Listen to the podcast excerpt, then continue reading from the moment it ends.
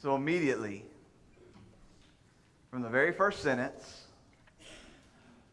Mark set out to make something clear that Jesus is the Christ, the Son of God, the Messiah, the Anointed One. By the power of God's Holy Spirit, he worked in this man that was a failure, John Mark, that had abandoned the work of the Lord because it became difficult. He turned back. He hadn't counted the, cost.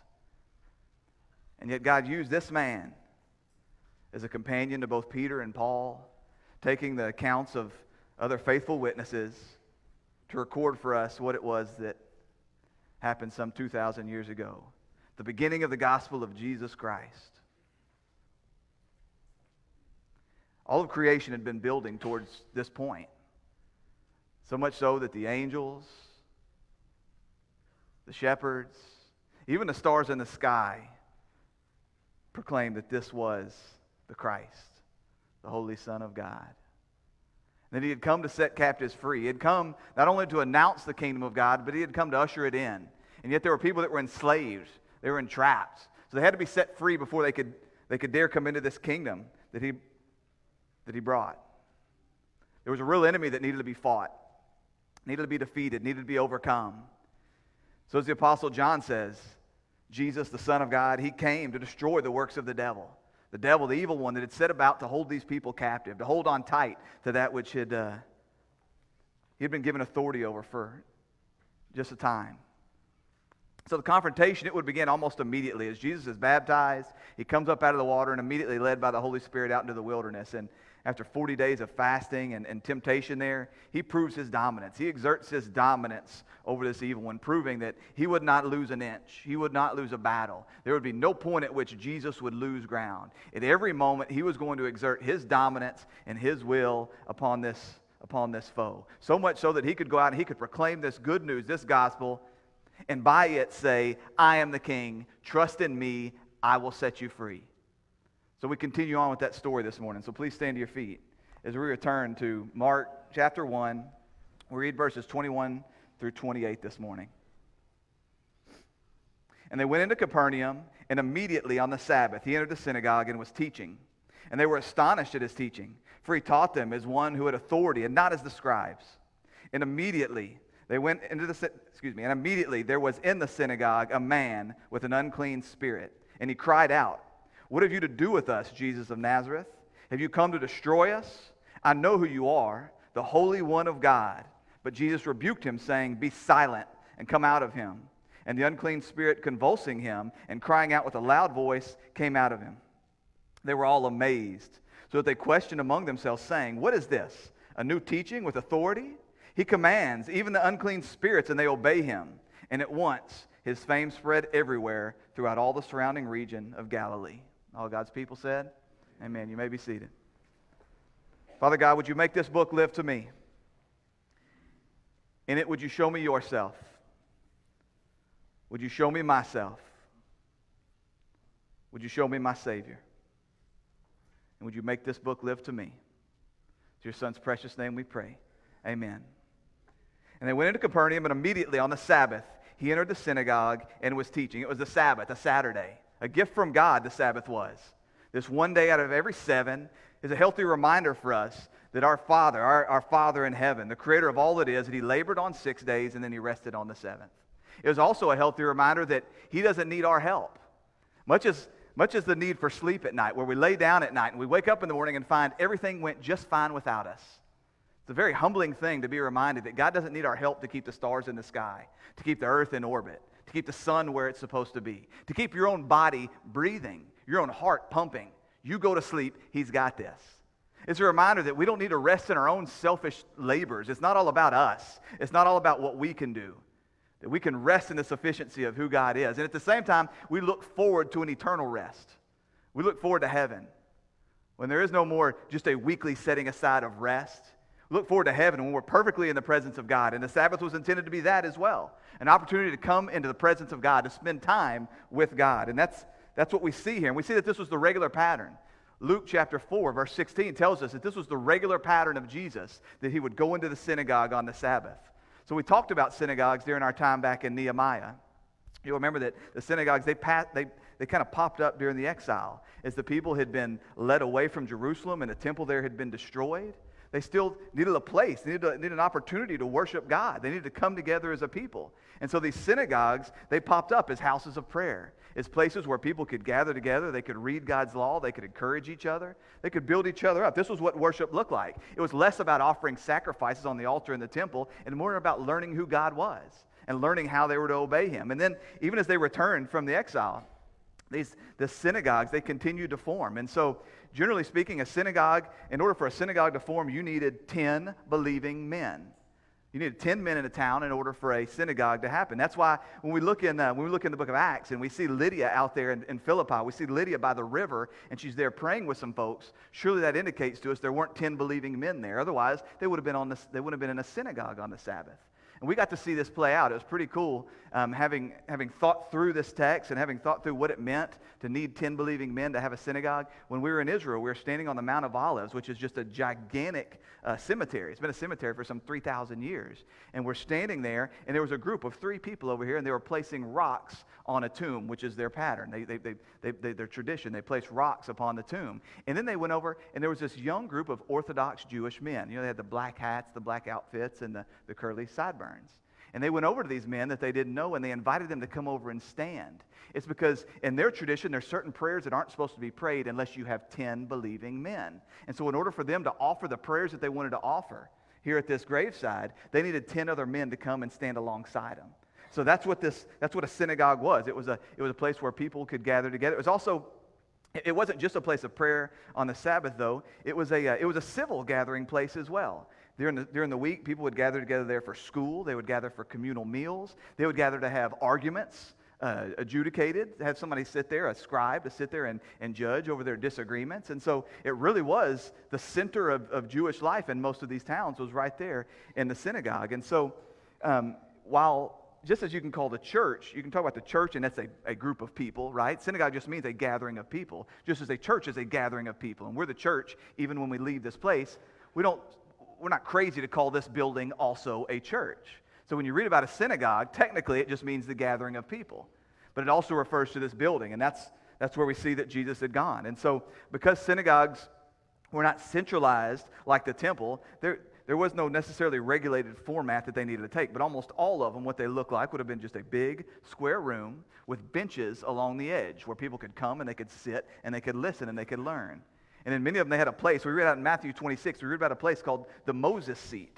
It was much like Moses would have ruled and he would have taught and he would have, he would have judged out there when they were in the wilderness. This was a seat where a scribe or a Pharisee would sit. They would deliver the law, they would deliver their pronouncements on the law, and they would hear cases. And so this is the place that Jesus went. And as I told you last week or the week before, I don't recall, that when we were there in Capernaum, there's a, there's, there's a synagogue standing there. It's not the original walls, it's not the original pillars. The synagogue that's there today is from something like the third century um, AD, but the, but the ground, the base, the floor there it's the original synagogue from where Jesus entered on this day. And so we see that he was there. He not only enters into the synagogue, but it says that he begins teaching. Why in the world would they let Jesus teach?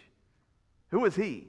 Why would Jesus get to enter into the synagogue and then all of a sudden they hand him the pulpit and they say, Here you go, why don't you teach us? Well, it's clearly because already by this point, Jesus was seen as a rabbi. We read that back in John 1 38. Jesus turned and he saw the people following him. These were disciples of John the Baptist who had turned and followed after Jesus. He turned and he immediately said to them, what are you seeking? And they said to him, Rabbi, which means teacher, where are you staying? So, rabbi simply means a teacher. This wasn't some official position with some particular authority. These were traveling men that would go about. They were familiar with the law. They had learned the law. They had learned all the arguments regarding the law. And they would travel, almost like itinerant preachers. They would travel, and as we talked about, they would have disciples. They would have other learned men that would follow after them. They would come after them and they would hear their preaching. They would hear their teaching. And in whatever town they found themselves in on the Sabbath, they would go into that town. And it was a matter of courtesy, it was a matter of, of tradition that you would allow then that rabbi to speak, to preach on what it was that was on his heart with regards to the law. And so you can you can certainly see as the way that God has, has orchestrated throughout all history to set up these synagogues in every town and to set up this system where traveling rabbis are allowed to preach in whatever synagogue they go to, you can almost see how God set this very thing up for this purpose. That his son, seen as a rabbi, could then go from town to town and have a hearing within the ears of the Jewish people to hear the gospel that was proclaimed. Verse 22 and they were astonished at his teaching, for he taught them as one who had authority and not as the scribes. See, there was another group of teachers there, and they were the scribes. And while the rabbis didn't have some particular authority, the scribes did. They had the ability to notarize documents, to write up contracts, to hear cases. These are the people certainly familiar with the law. They were the ones charged with writing out the law. We have a group, they call themselves the scribes. What are they doing? They're copying out the word of God. That's what they would have done. They would have copied the books with just painstakingly accurate, taking the time to make sure that every, every single dot, every single tittle, every single part of, of what it is that, that God had written in His Word, that it got recorded faithfully. So we owe some of what we, what we know about these things to scribes that had faithfully recorded God's Word. And so these men that they, they would teach, but typically they would teach mostly pointing backwards to what other rabbis had taught. So they would come and they would read the law, they would, they would read the scrolls, but then they would refer to some argument that some other rabbi had taught. And they, and they fancied themselves because they often knew all the arguments. So they would come here and they would almost just, they would just talk themselves in circles because this famous rabbi says this, but also this famous rabbi says this. Never making real authoritative statements, much like the postmodern world we live in today, right? We don't make any kind of stand, uh, uh, standing on rock solid authoritative statements. They would, they would teach in circles at time and often never pointing to the authority of God, but pointing to the authority of some other man or, or trying to sway people with their words, trying to convince people with their words and the strength of their argument. There was no authority behind the things that they were teaching. And so we see that Jesus didn't teach in this way. You see the response to the way that Jesus taught. You see this all throughout the Gospels. That Jesus would come and he would, cre- he would preach with incredible authority. And everybody would stand in all of this because this wasn't the way that men spoke.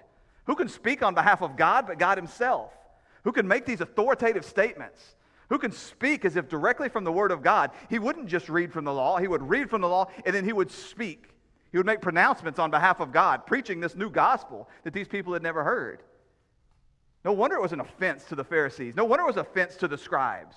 Because he didn't refer to somebody else's authority, he didn't refer to somebody else's argument. He spoke directly as one from God. And now, Mark doesn't rec- record for us a lot of what Jesus said in his teaching. Mark mostly points us towards the power and the person of Christ. But if you look at the other synoptic gospels, you can see, like in Matthew 5, for instance, in the Sermon on the Mount, you'll hear him say, You have heard it said, but I say to you. The scribes, the rabbis, the other guys, they said all this over here, and they would. They would add oral tradition on top of God's law. God's law would say that you're not supposed to ordain yourself too much. You're not supposed to draw attention to yourself. And so these dudes would sit around and argue about, okay, well, you need fake teeth. What kind of material can you use? Can you use wood? Is that okay? Sure. What about bone? Is bone okay? Yeah. Silver? Probably not. God says that you can't do work on the Sabbath. Well, how far is work? How, how far can you walk and have it not be work? Is tearing toilet paper work? For them, apparently, it was. They added this tradition onto this, and that's not the way Jesus spoke. What Jesus would say is, You've heard it say. What he's saying is, Those dudes are saying, don't listen to them. You've heard it said that my father is like this. He's not, he's like this. You've heard it said that you please my father by doing this. You don't, it's this. He came with the authority of God, anointed in the Holy Spirit, and spoke only the words that God gave him to speak. So he spoke in a way that would just challenge everybody that was there. Who could possibly speak these words of God? Who could possibly speak with such authority? Who could possibly not look to somebody else to bolster their argument? Who could possibly not look to sway the crowds? He would say it and it became truth because he is truth, the author of truth. This is challenging to people in that day. It's challenging to people today. You speak absolute truth from God's word, you speak absolute truth from the authority of God's word, people will despise you. Not even because they disagree with your argument, but because you say it with such confidence because you say it as if there is such thing as truth. And that's exactly the way that Jesus spoke. And These people could not stand that he spoke in this way. The power, the authority behind his words. Truly, the word had become flesh. The word stood in their midst. And he didn't need to ask permission. He didn't need anybody to take a vote. He didn't rely on consensus to determine whether truth was truth. He spoke as one with authority, and the people, they stood amazed. No one had ever spoken like this. And it wasn't just authority in his words we see that it's not just authority in his preaching and his teaching there in the synagogue. We read in John 5 27, he had authority to execute judgment, he had authority over sickness, he had authority over sin. He would be given authority over the church. Revelation 17, he had authority over the earthly kings. 1 Corinthians 15, he had authority over death. John 1 12, he had authority to make children of God. John 10, 18, he had authority to lay down his life and to take it up again. John 17, 12, he had authority to grant eternal life. Truly, all authority in heaven and on earth was given to him. There was nothing that was outside the authority of Jesus Christ. He never needed to ask permission. That all the world would know that Jesus is Lord and he had all authority. There was nothing that was outside the scope, there was nothing that was outside of his reach. We sing here this morning this song about the great I am, about the demons trembling. We're going to talk in a minute about demons and who they are and why they had a good mind to tremble. We need to never get it twisted, church. No matter what the news tells you, no matter what your own heart tells you, no matter what a doctor's report tells you, no matter what your bank account tells you, no matter what your marriage tells you, no matter what all this world tells you, there is nothing that's outside, outside the authority of Jesus Christ. So that we turn to Him and we trust in Him at all times, even when it looks like everything's going to hell around us. At all points and at all times, we know that we trust in Him, the one with ultimate authority. Verse 27 says, They were amazed, so that they questioned among themselves, saying, What is this? A new teaching with authority? Yes, yes, it is. These dudes had twisted themselves up in knots trying to find a way to get back to God. Remember now, they had had a long season of silence. No prophet speaking on behalf of God. And so they said, well, let's just fill this space. You know, people don't like empty airspace, right? You ever sit down to supper with somebody and just sit there quietly? It's creepy. People don't like it. So we're just going to fill this space. God's not talking, so we're going to talk. And so they just added laws upon laws upon laws. And here comes this Jesus. He's talking about a light yoke and an easy burden. He's talking about a relationship and not a bunch of religion. He's not talking about laws. He's talking about trust. He's talking about faith. He's declaring that He is the only way to God. This is new. This is groundbreakingly new. Now, don't get it twisted. There were people that saw the law and it pointed them to faith. We're not saying that everybody was lost before Christ. Certainly not. The law did reach its appointed, appointed purpose in the lives of some people, but there were so many others. They just mourned for this day. They longed for this day when somebody would tell them there was something different. We're surrounded in a world full of people that feel like that. They know that if, if there is a God, surely He hates me. If there is a God, surely He has nothing for me. If there is a God, there's no way I could possibly know Him and please Him. And then you come with this message, this message of incredible authority. Says, No, you can. This is the truth of the gospel. This is the truth of what Jesus was teaching. Stop trying so stinking hard. Stop trying your, tying yourself up in knots. Trust in the gospel. I'm the gospel. Believe in me. That's the message that he's preaching. And they stand amazed at this. That salvation is only found in him. And doesn't it make sense? Right? Right? If you're held captive under this, under this, this fear of death and, and slavery to sin, and you know that hell and the grave are what awaits you in this, why wouldn't you trust the one that's got authority over all those things? That's his message. We continue in verse 23. And immediately there was in the synagogue a man with an unclean spirit. It says immediately. I believe that means immediately. At that moment, there on that Sabbath in the synagogue, there was a man with an unclean spirit. Now, unclean spirit here doesn't mean like that there was some his personal spirit was somehow sullied with a particular sin. It's talking about Luke calls it an unclean demon, which is weird. Like I don't know that there's clean demons, but he, he calls it an unclean demon. So clearly he's talking about a man that is possessed. He's possessed by a demon. And so I get it, right? Like like today, some preacher gets up and starts talking about demons. Are you going to Sunday school and you all got that one whack, whacked out guy that just wants to always talk about demons? and you just shut down, right? Because you think about demons and immediately your, your, your mind goes to like AM radio after dark, right? You're thinking like coast to coast with George Noory, right? Like this lady that this lady that calls in and she's convinced that her favorite cat's possessed by a demon and that's why she's got to go out of the house in her pajamas or whatever. And it's it's just it's we, we don't we don't like talking about these things. And so we've just all that the world knows about the spiritual world, about demons, about these things, they learn from whack jobs and, and, and movies. It's like everything else that makes us uncomfortable, like sex. We just hand it over to the world and say, here, will you teach our kids about this then? It makes us real uncomfortable. So the people has this unholy, this unbiblical idea of something that's apparently pretty critical. We see it all throughout the Gospels. So I'm asking you to stay with me today.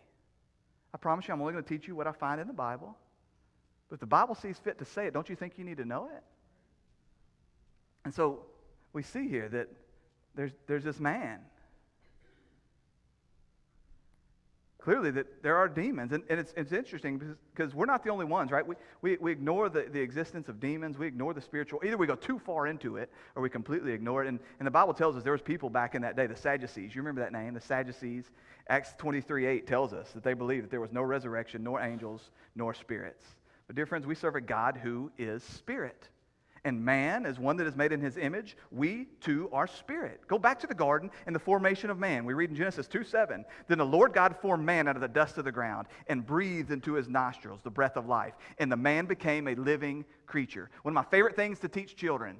Who, uh, Clay, you remember this? You remember this, Clay? We would, we would talk about building a man out of dirt. You remember this? We talk about a dirt man. You don't, don't shake your head. We'd make a man out of dust. And then God would lean down and he would breathe into him. And I would tell the kids, what happens when Mr. Josh breathes? Stinky breath. What happens when God breathes? Life, His spirit, and this man that would otherwise be but dust. Now he becomes spirit like God is spirit. And that we're not just spirit now, that we're spirit for all eternity, that while there will come a day when our body shall return to the dust, our spirit doesn't die, that our spirit will live on forever that we're spiritual beings created in the image of God, but that we're not the only spiritual beings that God has created. If you go back again to our, our reading in Nehemiah, you remember that prayer in Nehemiah that we read for, for ages and ages and ages. At the beginning of that prayer in Nehemiah 9 6, You are the Lord, you alone. You have made heavens, the heavens of heavens, with all their hosts, the earth and all that is in it, the sea and all that is in them, and you preserve all of them, and the host of heaven worships you. You have flashbacks? He created everything, the heaven of heavens, the visible, the invisible, and part of the invisible was his holy angels. Genesis 1:31, we see that by the end of the creation story, by the end of Genesis, we don't know when the angels were created, but we know that by the end of Genesis, by the end of the creation of this physical earth that we see, the angels had also been created. Genesis 1:31. And God saw that everything he had made, and behold, it was very good. So, sometime before the end, he had done this. But sometime between the end of Genesis 1 and Genesis 3, things went sideways for some of the angels. Again, we don't know exactly when, but we can read right here that Genesis, at the end of Genesis 1, God saw everything he made, and behold, it was very good. Genesis 2 1, thus the heavens and the earth were finished, and all the host of them. Then by the time we get to Genesis 3, now the serpent was more crafty than any other beast of the field that the Lord God had made. And just in case you're confused, that serpent is Satan. We read about him in Revelation 12, 7 through 9. Now, war arose in heaven. Michael and, his, Michael and his angels fighting against the dragon. And the dragon and his, his angels fought back, but he was defeated. And there was no longer any place for them in heaven. And the great dragon was thrown down, that ancient serpent who was called the devil and Satan, the deceiver of the whole world. He was thrown down to the earth, and his angels were thrown down with him. This was the one that we see in the wilderness tempting Jesus. This is the one that we see tempting Adam and Eve in the garden. The evil serpent Satan that is thrown down, it says, along with his angels. Those are the demons that they were thrown down. Why was he thrown down? Why was he kicked out of heaven? I think Isaiah points to that. We read Isaiah 14, 12 through 15. They're talking about Babylon here, but I think this is a message about what happened in heaven when Lucifer was thrown down. How you are fallen from heaven, O day star. The New King James Version says Lucifer. O day star, son of dawn. How you are cut down to the ground. You are laid the nations low. You said in your heart, I will ascend to heaven above the stars of God. I will set my throne on high. I will sit on the mountain of the assembly in the far reaches of the north. I will ascend above the highest of the clouds. I will make myself like the Most High. But you were brought down to Sheol to the far reaches of the pit. Did this man, Lucifer, this angel, this bearer of light, that he, he attempted, he aspired to make himself higher than God. He aspired to be worshiped. That's all he ever wanted, was to be worshiped like God, wanted to be honored like God. Contrast that with what Jesus did in coming to earth. Setting aside his right to be honored as God, setting aside his right to be glorified in this moment, setting aside his right to act in his own will, while Lucifer, while Satan is constantly clamoring for that. That's why he is cast down. He's cast down to hell kicking and screaming while Jesus comes of his own accord. While Jesus comes willingly. While Lucifer comes to deceive and kill and lie and destroy, Jesus comes to lay down his own life to save. And yet, that's what we see here with these angels. These angels that have fallen, that's who they are. And they're given authority for a time. Scripture refers to them as the gods of this world, the prince of the power of the air. They're given authority while here for a while to deceive men. They truly are the rulers of this generation. That being cast earth, they made about, they set about their purpose in destroying anything that God does. Anything that would draw people to God, anything that would draw people away from worshiping Him and towards worshiping the true and living God. John 8 44 says this The devil was a murderer from the beginning and does not stand in the truth because there is no truth in him. When he lies, he speaks out of his own character, for he is a liar and the father of lies. He's working desperately to blind the eyes of believers, to hold captive the unbelievers through lies and deceit. That's his purpose in all this the killing, the stealing, the destroying. The purpose is to prevent God from being worshiped. to prevent captives from being set free, from prevent, to prevent people from believing in this gospel of Jesus Christ. Because they know how this story ends. They know that casting them, them down to earth and giving them authority, that wasn't the end of the story. They know well that Revelation 20, 1 through 3, and then I skip to verse 10, goes like this. Then I saw an angel coming down from heaven, holding in his hand the keys to the bottomless pit and a great chain. And he seized the dragon, the ancient serpent, who is the devil, Satan, and bound him for a thousand years, and threw him into the pit, and shut it, and sealed it over to him, that he might not deceive the nations any longer until the thousand years were ended. Then verse 10 And the devil who had deceived them was thrown into the lake of fire and sulfur with the beast and the false prophet. They were tormented there day and night forever and ever. They know. They know that that's the end of this thing. But they also know that Jesus has promised not to come back until the gospel is proclaimed to the ends of the earth. So, as we discussed some months ago, their tactic is very straightforward keep the gospel from being spread to the ends of the earth. Because they know that the moment that happens, the moment the church does the thing that we've been called to do, you ever wonder why evangelizing is so hard? You ever wonder those times when you have to really get your, get your nerve up to go and share the gospel with somebody, and then something happens on that very day? Flat tire, discouragement. It's because they're going to do everything they can to keep you from sharing the gospel. Because if you share the gospel, somebody else might share the gospel, and this thing might just reach the ends of the earth. It's not because we don't have the resources, it's not because we don't have the knowledge, it's not because we don't have the desire. It's because we're in the middle of real spiritual warfare. They're going to do everything they can to keep this from happening. And so they're there and they're, they're, they're tormenting. They're tormenting believers. They're enslaving non believers. This is the work of Satan and his, and his demons. Now, we don't read a lot about, nearly as much about demons in the Old Testament. We don't read about possessions in the Old Testament. You don't read the word possession anywhere. It talks about someone having an unclean spirit. But you don't, you don't read about it nearly as much in the Old Testament. There's, there's those few cases. There's a case of Saul, right? And it talks about this unclean spirit that's tormenting him, and then David would come and play music for him, and then the spirit would leave, but then it would come back. And so I don't really know what that is exactly, a possession. I don't, I don't, I don't know. I haven't really thought through it enough. Um, but we know that the demons were there. They'd been cast down to earth. They didn't have anywhere else to go. And we read, and Moses talks about him in Deuteronomy 32, 16 through 17. They stirred him to jealousy with strange gods. Talking about God. They stirred God to jealousy with strange gods. With abominations, they provoked him to anger. They sacrificed to demons that were no gods, to gods they had never known. He's saying here that you don't have to, you don't have to sacrifice pigs to Satan. You don't have to call on the name of Satan. You don't even have to listen to rock and roll records backwards to worship demons.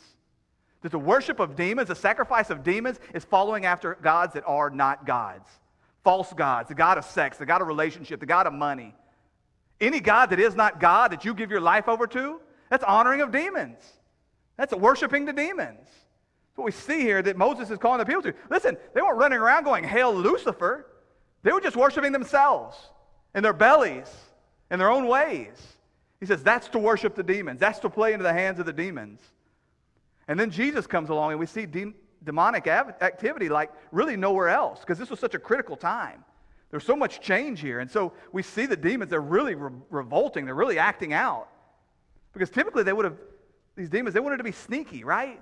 They, they, they wrap themselves in light. They try to be, they try to be angels of, of, of, light, right? They try, to, they try to blend in. They try to, they try to fly under the radar. They don't want to be outed. They don't want to be seen. They don't want to be known. And yet when Jesus shows up, it becomes very difficult for them to do this.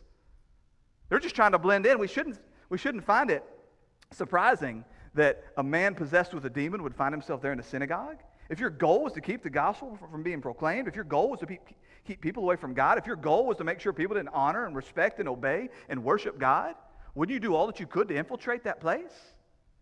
So I want you to know that on Sunday mornings at 8:30 we go down to fellowship hall and we pray. And every week, one of the things we pray about is that there would be a limit to distractions because the demons want distractions. And I'm not telling you that your cell phone is a demon, and I'm not telling you that your, batter, that your bladder is possessed. But I'm telling you, the demons love it when you get up and go potty in the middle of a sermon. And they love it when your cell phone goes off. Because they want to do anything they can to distract from the word of God being proclaimed. The same gospel that Jesus was preaching in that day. How can I keep this from being done? Can I distract? Can I discourage? the thoughts that you have sometimes during worship. This is not in my sermon. One of the things that has occurred to me as a pastor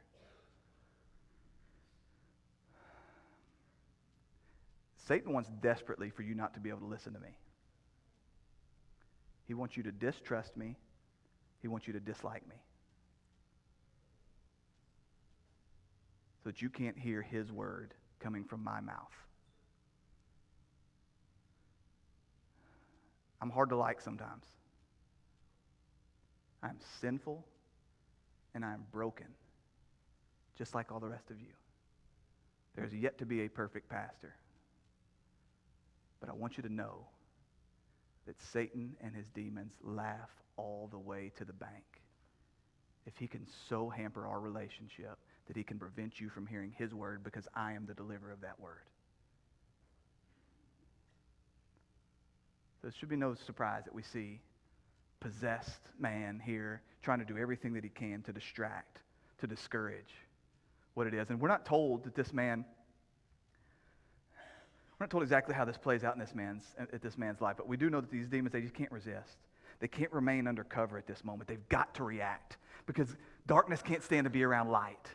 You see Job, a, a righteous man, as he falls down and he despises himself in the, compared to the holiness of who God is, compared to the righteousness of who God is, he despises himself. How much more must, must these demons, as they stand before this, this, this, this perfectly righteous man, they stand here knowing that he's come to destroy their works. They can't help but just to screech out and to react.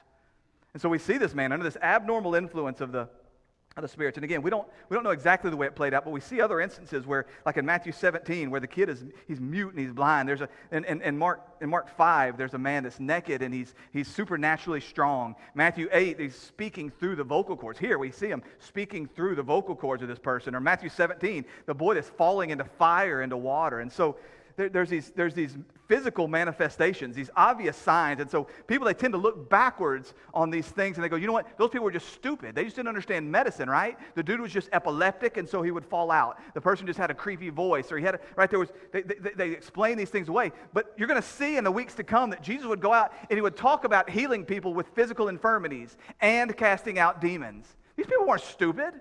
They understood the way that anatomy worked, maybe not to the inside out degree that we do, but they understood what it meant for somebody just to be sick and somebody to be possessed. Clearly, this was something extraordinary for the people to know what was going on there. We also don't see that Demons only possess the most wicked of sinners. I think sometimes we have that idea, right? That demons would only come in, and they would possess just the most unholy, the most unrighteous, only people that would ask for it, right? You have to ask for a demon. You got to say this right backwards prayer, and then somehow a demon can come into you. But you'll see here that Jesus, in, in, in, in the book of Matthew, that this man comes to him and he tells him, Look, my son is having all these problems. Surely this boy was not the most filthy of sinners in all the land. So I don't, I don't see any evidence here that demons only come and possess people that are the most unholy. And so that leads us to a question. And people often ask this. Somebody asked this on Wednesday night, and I hadn't really formulated all of my thoughts at that time, but, but the question is can a demon possess a believer? The answer is I don't, I don't think so, right? Because we've been crucified with Christ. Therefore, we no longer live. Jesus Christ now lives in me. Scripture also tells us in 2 Corinthians 6 16, what agreement has the temple of God with idols, for we are the temple of the living God. These idols are demons. The demons are those that clamor for the worship of God, and we've been crucified and filled with the Holy Spirit. We have Jesus Christ now living in us. I don't see any place for demons to come within us. Doesn't mean they can't influence us, they certainly do. We do, after all, live in a world that's under their control. But at the same time, I don't believe that we can be possessed. I also need to tell you that I don't see any evidence in Scripture that every time Jesus freed somebody from a spirit, every time an unclean spirit was cast from somebody, we don't see that equated with salvation. We don't know what happened to all these people. Typically, the encounters that we read, it's about Jesus showing his dominance over the spirit. We don't know. There's like Mary Magdalene. We know that Mary Magdalene, who certainly was a follower of Christ, she was one of the first ones to see the empty tomb. We know that she had seven demons within her that were cast out. And so we know we don't know that it happened right at that time. So we don't necessarily see evidence in Scripture that every time Jesus frees somebody from a demon, that immediately they are saved, or that that constitutes salvation. In fact, if we read Matthew 12, 43 through 45, you read this. When an unclean spirit has gone out of a person, it passes through waterless places seeking rest, but finds none. Then it says, I'll return to my house from which I came. That's the person. And when it comes, it finds the house empty, swept, and put in order. And then it goes and brings with it seven other spirits more evil than itself. And they enter and dwell there. the last state of the person is worse than the first, so also will it be with this evil generation. I, I, think what Jesus is talking about, the whole point to that isn't necessarily to give us some inside scoop on demon possessions, but he is talking about something he knows about. And it seems to me what he's saying is there's a man and he's been freed from this evil spirit, and then he cleans his act up. He finds religion, he sweeps his floors, he dusts his baseboards, but not filled with the Holy Spirit, there's just room. And he comes back and he brings his buddies, and things are worse than they had ever been. I think that's what he's showing us here. That being freed from a spirit doesn't necessarily mean that person is saved. I can't imagine somebody being freed of the Holy Spirit and not choosing to follow after Christ, but we're not proving that for sure, so we don't know. Most folks, though, we don't lie under the power of this kind of abnormal power, this kind of possession of a Holy Spirit. Most of us, we feel much more subtle influences from demons discouragement, lies, doubt, these, these touches, these touches, these effects of living in a fallen world of living in a world that's been given authority of the demon. We read this in Ephesians 6 12. For we do not wrestle against flesh and blood, but against the rulers, against the authorities, against the cosmic powers over this present darkness, against the spiritual forces of evil in the heavenly places. But these are spiritual battles that we battle. But at the same time, we don't blame everything that goes wrong on demons. We're not called to look around every corner and try to find a boogeyman around every corner. Every time your tire goes flat, that wasn't necessarily a demon. Every time you sin, that wasn't necessarily a demon. James says this about sin James 1 14 through 15. Each person is tempted when he is lured and enticed by his own desires. Then desire, when it is conceived, gives birth to sin, and sin, when it is fully grown, gives forth death. We sin because we love to sin, because it's our desire to sin, because we love filth because sinning is fun or nobody would do it. And that God isn't the one that tempts us, and often we're tempted by our own evil desires. C.S. Lewis talks about this in the Screwtape Letters. I haven't talked to you about the Screwtape Letters in a while. I haven't recommended to you, so this is your obligatory. Please go read the Screwtape Letters. It's so good.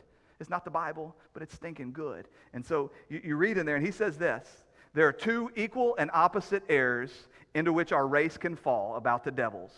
One is to disbelieve their existence, the other is to believe and to feel an ex- excessive and unhealthy interest in them. They themselves are equally pleased with both errors and hail a materialist and a magician with the same delight. The people that act as if there is no spiritual world, they can use that.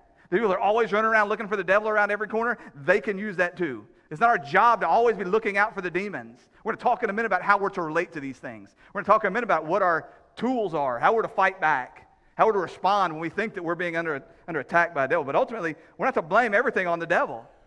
Romans 16, 19 says this I want you to be wise as to that which is good and innocent as to that which is evil. We're to be wise about the things of God. We're to be wise about those things that are good. Listen, we need to know whatever Scripture says about demons. We need to know how to fight back. We don't need to go headlong into studying our, our, our life, pouring our life into figuring all we can about demons. Let's be wise about the things of God. Whatever God tells us about demons, we will know. We don't then need to go running off rabbit trails trying to figure out if everything is a demon possession, trying to name all the demons, trying to figure out the powers of all the demons. My wife is on a, is on a uh, I think it's a face, man, is it a Facebook page, that pastor's wife thing?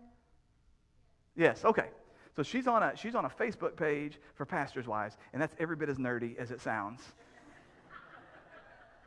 but I think that being called to be a pastor's wife is a, is a very peculiar thing. Probably like being a coach's wife sometimes, right, Chuck? Very peculiar thing. And so she's on there, and apparently they don't screen for wackadoos because there are some. And there's some on, she'll tell me about these people, they go into this, and they always are talking about the, the spirit of Jezebel. The spirit of Jezebel. The spirit of Jezebel has possessed this lady because she's just running around with short skirts on. And man, the spirit of Jezebel must have hold of this dude because he's always questioning my husband's sermons. Maybe your husband just can't preach. Maybe the lady just likes short skirts. Listen, Jezebel's a real lady in the Old Testament. And she was certainly under the influence of demons, as is the rest of the world. And she certainly chose to play along with that. She gave in to her temptation. She acted in evil ways. And is it possible that the same demons that tempted a Jezebel would tempt us today? Absolutely, surely. They've not yet been destroyed. They're still around. They're still doing the same old tricks. But we don't always need to blame everybody that disagrees with us. Everybody doesn't act the way we want them to act. Everybody that acts in sin that's different than yours, oh, that's a demon. That guy's got a demon. Get the holy water. Start dancing. Start cutting yourself. Start chanting. That's not the picture here. That the demons do have real influence in this world and they are tempting us at all places.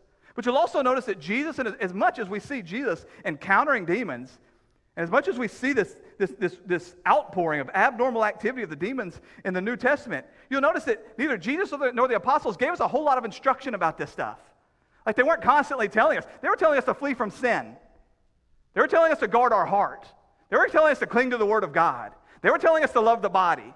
They didn't give us just a ton of instructions about what are you supposed to do with demon, demon possessions because ultimately they knew that wasn't going to be a real normal part of our life. You'll hear people that they graduate school and they look backwards and they go, you know, I thought I was going to be on fire a lot more because they were always talking about stopping, dropping, and rolling. And I'm not caught on fire once.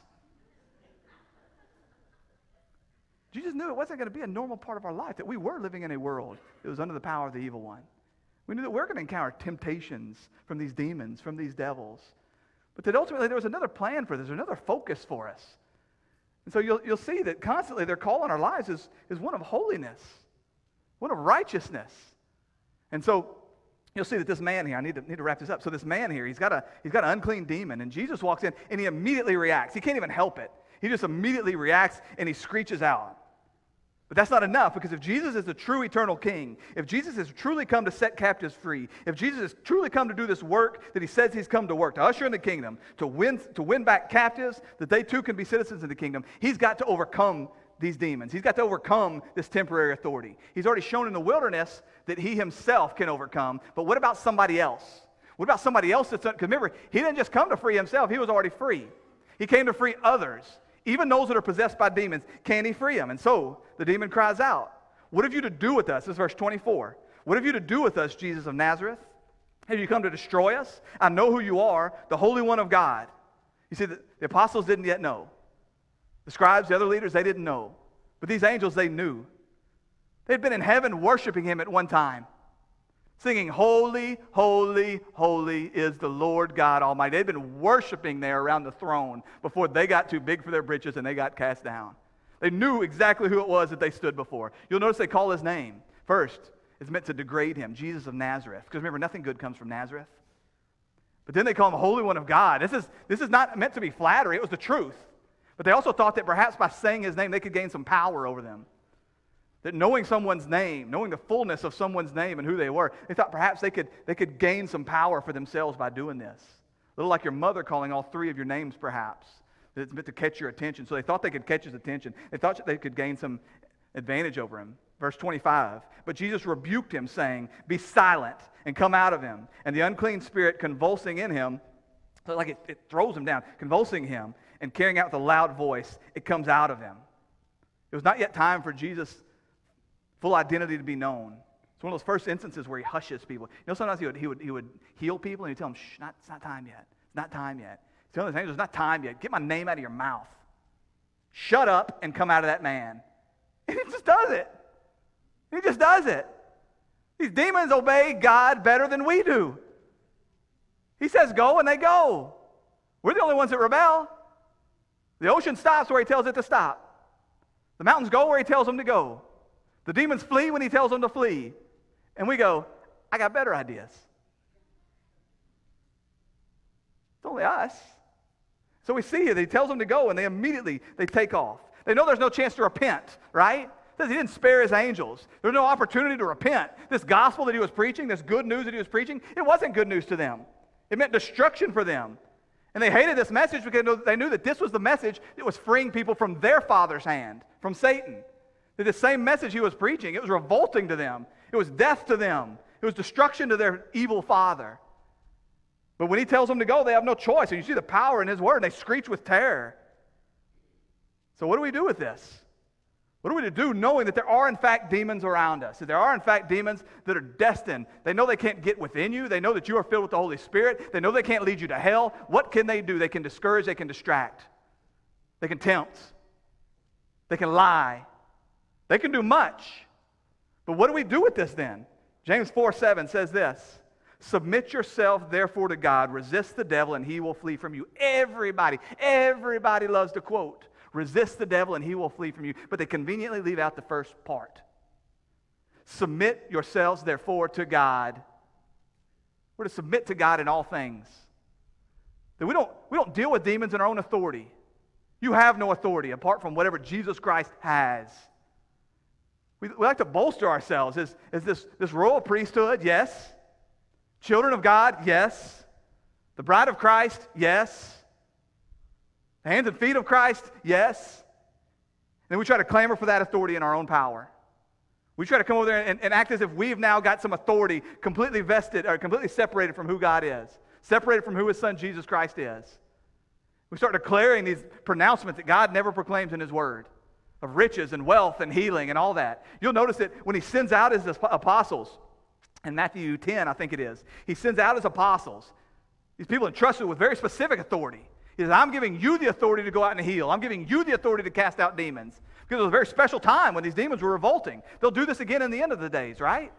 The Bible tells us in the end there's going to be another boom in activity, much like this.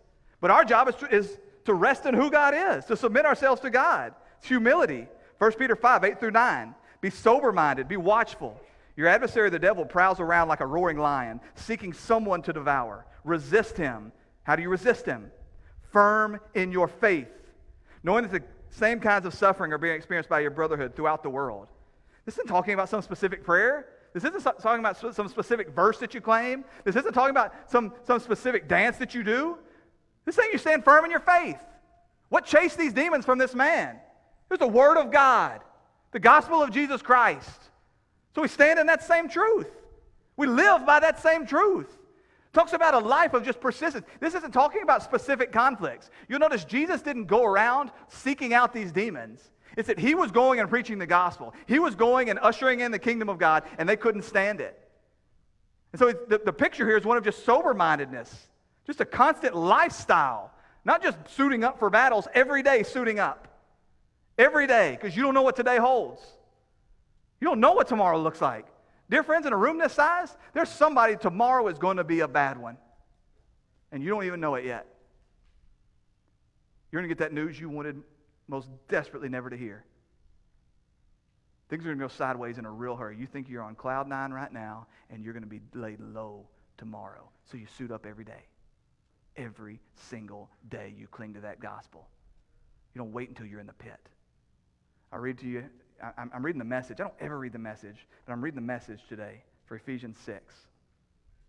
So take everything the master has set out for you, well made weapons of the best materials, and put them to use so you'll be able to stand up to everything the devil throws your way. This is no afternoon athletic contest that you will walk away from and forget about it in a couple of hours. This is for keeps. Life or death fight to the finish against the devil and all his angels. Be prepared. You're up against far more than you can handle on your own.